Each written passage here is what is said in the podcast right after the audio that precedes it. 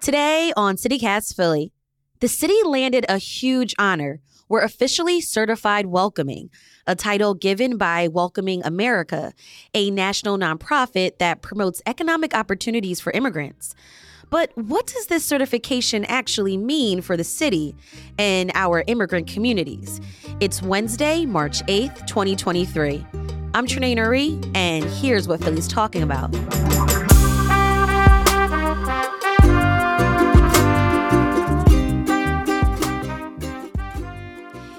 Amy Eusebio, you're the executive director of the city's Office of Immigrant Affairs.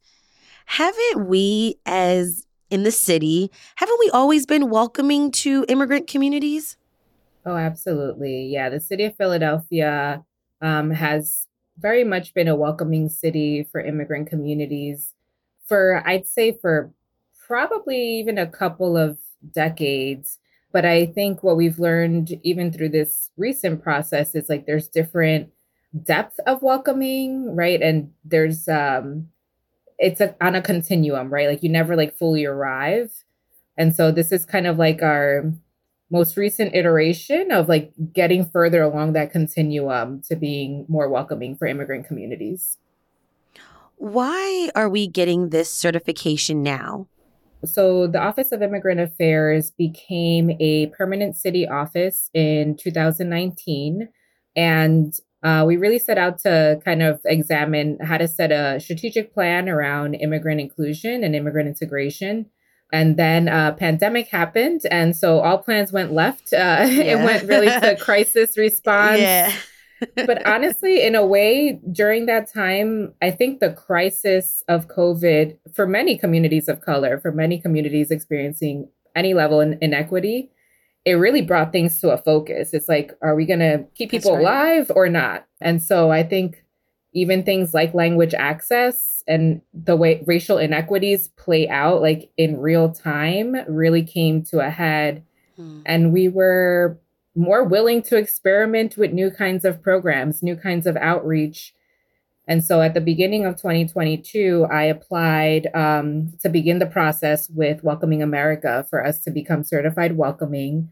It was a year long process because they um, require us, well, one, they had to do technical assistance to us to orient us to something they call the welcoming standard that has like seven different areas of what does it mean to be a welcoming city things like government leadership, education, economic development, with very specific indicators of like, do you have a program that ensures immigrant victims of crime know their rights? Oh, um, and, yeah, so very, very detailed things. We had to complete a self assessment. We had to provide evidence of our compliance with these indicators. And then they did an external review of that, including um, three day on site audit back in November. Yeah, so Amy, they basically did an audit of our city policies and services that are happening right now. Absolutely. Absolutely. I mean, how how did we fare? We we fared okay, right? We fared very well. Um, I'm not going to front. I, I got nervous because as you started, you know, with this podcast, I'm like, oh well, we are a very welcoming city. We have a number of really amazing initiatives, some longstanding, some newer and more innovative. Um, but I was when I started this process, I was confident we would come out well. Um, and then once I got into the nitty gritty details of each of the indicators, I'm like, ooh, these are because we might, for example, um, I was introduced to a term earlier this week, policy um, placebo. So sometimes we might have a policy in place, but is it actually being enforced? And is it being enforced consistently? Or does it require having an, a champion inside a particular city agency to make sure that a policy is actually moving forward? So it's it's been really interesting. Um, I myself, as a daughter of immigrants, I'm like, there's things I know anecdotally, but even this process has been really interesting to kind of push further to really think about inclusive policy and inclusive programming. I think it comes off as like city of Philadelphia, almost as if like it's um, the government, right? The municipal government side of things but it really isn't. What really struck me was that we accomplished the certification because it really does take all of us. Um, some of the programs that were highlighted in our certification um, report include things that are being led by different nonprofit organizations, um, different immigrant leaders, like innovative stuff happening on the ground that then the city becomes aware of and might support. But it really, it was just a really beautiful moment. And actually, one of my partners earlier this week highlighted, you know, we, especially as immigrant leaders, um, this is Voffee Jabateh of the African Cultural Alliance of North America, ACANA, um, an organization based in Southwest Philadelphia he's like he's like we just do the work we just do the work and we you know meet with city departments to advocate for the needs of our community and it wasn't until he was sitting in the interview for the certification audit and sharing about his work that he realized like we've come a really long way like we've made so many gains over again like the decades there are so many varying communities as well. And each community is different and unique in its own way. So, how do you kind of run this certification audit, so to speak, and make sure that you include everyone? I have to say, from the moment I started in this role, that has been the biggest challenge and like the ongoing challenge. In the city of Philadelphia, we have some, um, our immigrant population is roughly 15% of the city's population, so just over 230,000 residents. And that's foreign born. That doesn't even include like children of immigrants who have a lot of adjacent related issues. Mm-hmm. But um, if you just take the foreign born population, the diversity is so vast. right. I'm talking about um, if even like one, of course, like countries of origin, it's we run the gamut, right? We have Latin American communities, Asian Pacific Islander communities, African and Caribbean communities. We have a growing uh, Eastern European community, or some people might call it um, Eurasian community. There's different terminology that gets utilized, but it's it's growing communities, right? So there's countries of origins, then there's languages spoken, religions practice, and even things like um, education and income levels. So that's one of my favorite data points to share um, according to a Pew report from 2018, the immigrant community is literally in thirds. About one third of the immigrant community in Philadelphia is highly educated with advanced degrees from their countries of origin. Mm-hmm. About a third has a high school diploma, and about a third has less than a high school diploma. Those are totally different needs when you think about like if each of them are the breadwinners in their family, right? From things like workers' rights and and you know, like uh, day labor issues to getting um, uh, accreditation of international degrees, like totally different issues. And so, right. one of the benefits of the the certified welcoming process, one of one of the areas in which we did not comply um, with their standard is having a welcoming plan or like a community wide integration plan. And so that's actually one of our charges on the heels of this. Yeah, and speaking of that, across the state, our sister city, Pittsburgh, is also a welcoming city. I read that they have a welcoming Pittsburgh roadmap, so to speak. It spells out, you know, the steps that the city is taking to be more welcoming. They have things like translating key city documents, creating more youth programs. And so with that, how will Philly develop our own citywide plan? Does it require other agencies and departments to kind of get on board and, and help your office? Yeah, absolutely. Yeah. So I actually work very uh, coordinate very closely and have great relationship with with my counterparts in in Pittsburgh. So shout out to Faye over there and her team but yeah, they they have uh, what I think is a really neat uh, roadmap, and so I'm actually one of my um, charges is to learn a little bit about what process they went through in order to develop their roadmap. But what I envision is um, an opportunity to bring together city departments and city leaders, as well as um, immigrant leaders, mm-hmm. nonprofit leaders, even private sector as well, because I think we one of the areas that came out of our audit was that we an area of opportunity was to better include the business community, the corporate community. And it makes total sense because as we think of things like workforce development and um, how do we better develop those pipelines? And I think it takes all of us. Um, and so what I envision in, in the coming months um, is us bringing together different stakeholders to figure out what are those top goals um, and priorities and what role people want to play in in the development of that plan and and not just developing the plan but carrying it out and actually implementing it and because you you mentioned that what are some of the other more pressing needs for immigrant communities? I'd say uh, there's some ish- needs that are across the board and then there are other needs that might be pre- you know specific to particular communities or may present in nuanced ways in different communities.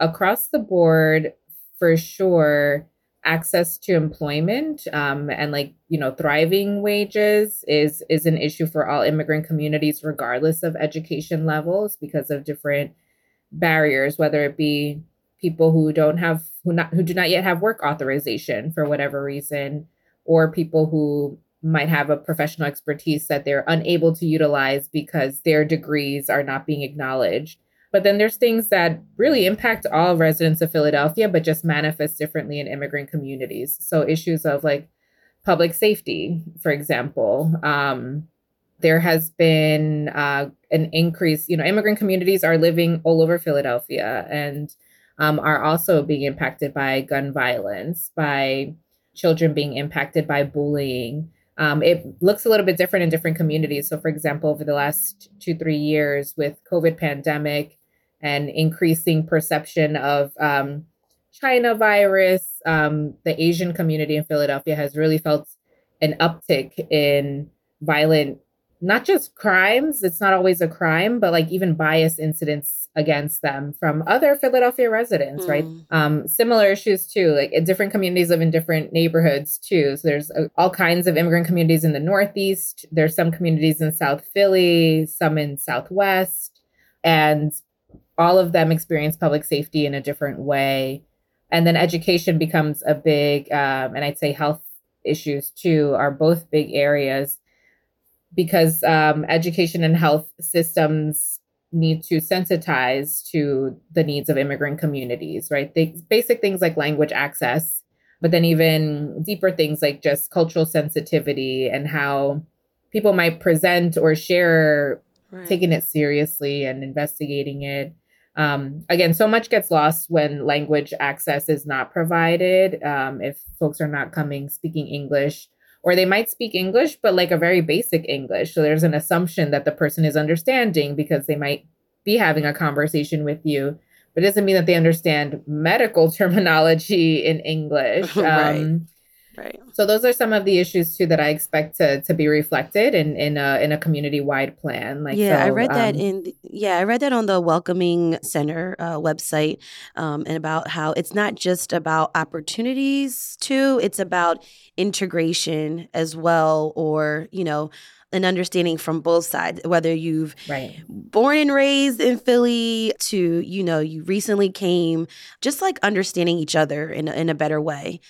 Going back to the certification, Amy, could Philly ever lose its welcoming status? Yes. So the certification lasts three years, and we will be expected to recertify. Um, we would have to begin the process in 2025 in order to retain our, our certification. But yeah, but if if um, we don't go through the process of recertification, we w- we would lose our certified welcoming designation. I could not imagine anyone letting that lapse. I hope, you know, we have enough like uh, community accountability to, to, to hold city accountable. Amy Eusebio, Executive Director of the city's Office of Immigrant Affairs. Thank you so much for joining me on CityCast Philly. Thank you for inviting me, Trenae. To get updates from the Office of Immigrant Affairs, go to phila.gov slash OIA. We'll have a link in our show notes. And here's what else Philly's talking about. Governor Josh Shapiro delivered his first budget address yesterday. According to Spotlight PA, Shapiro's $44.4 billion proposal includes new spending for public schools and student services, permanent funding for public defenders, and preserving some pandemic era benefits like free school breakfast for all students, among other things. The spending deal would need to be approved by June 30th. back in Philly. Today is Joe Frazier Day, named after Philly's smoking Joe Frazier, who knocked out Muhammad Ali on March 8th, 1971. According to the Philadelphia Tribune, Frazier and Ali were both undefeated heavyweight champions, but it was Frazier who prevailed in the 15th round.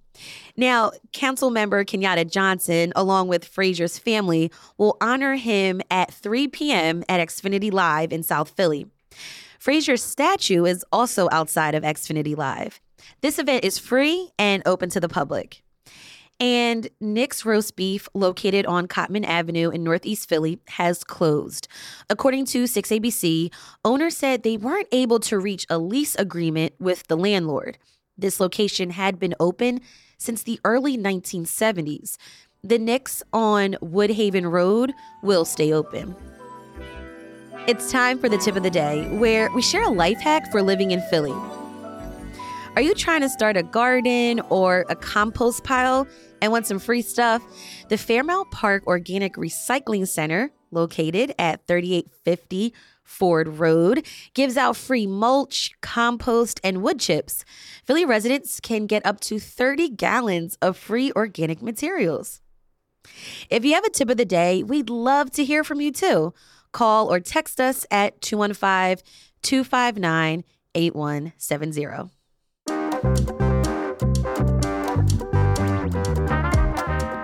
That's all for today here on CityCast Philly. If you enjoyed the show, share this with a family member. Rate the show, leave us a review, and hit that subscribe button. Be sure to sign up for our morning newsletter too. It's called Hey Philly. We'll be back tomorrow morning with more news from around the city. Bye.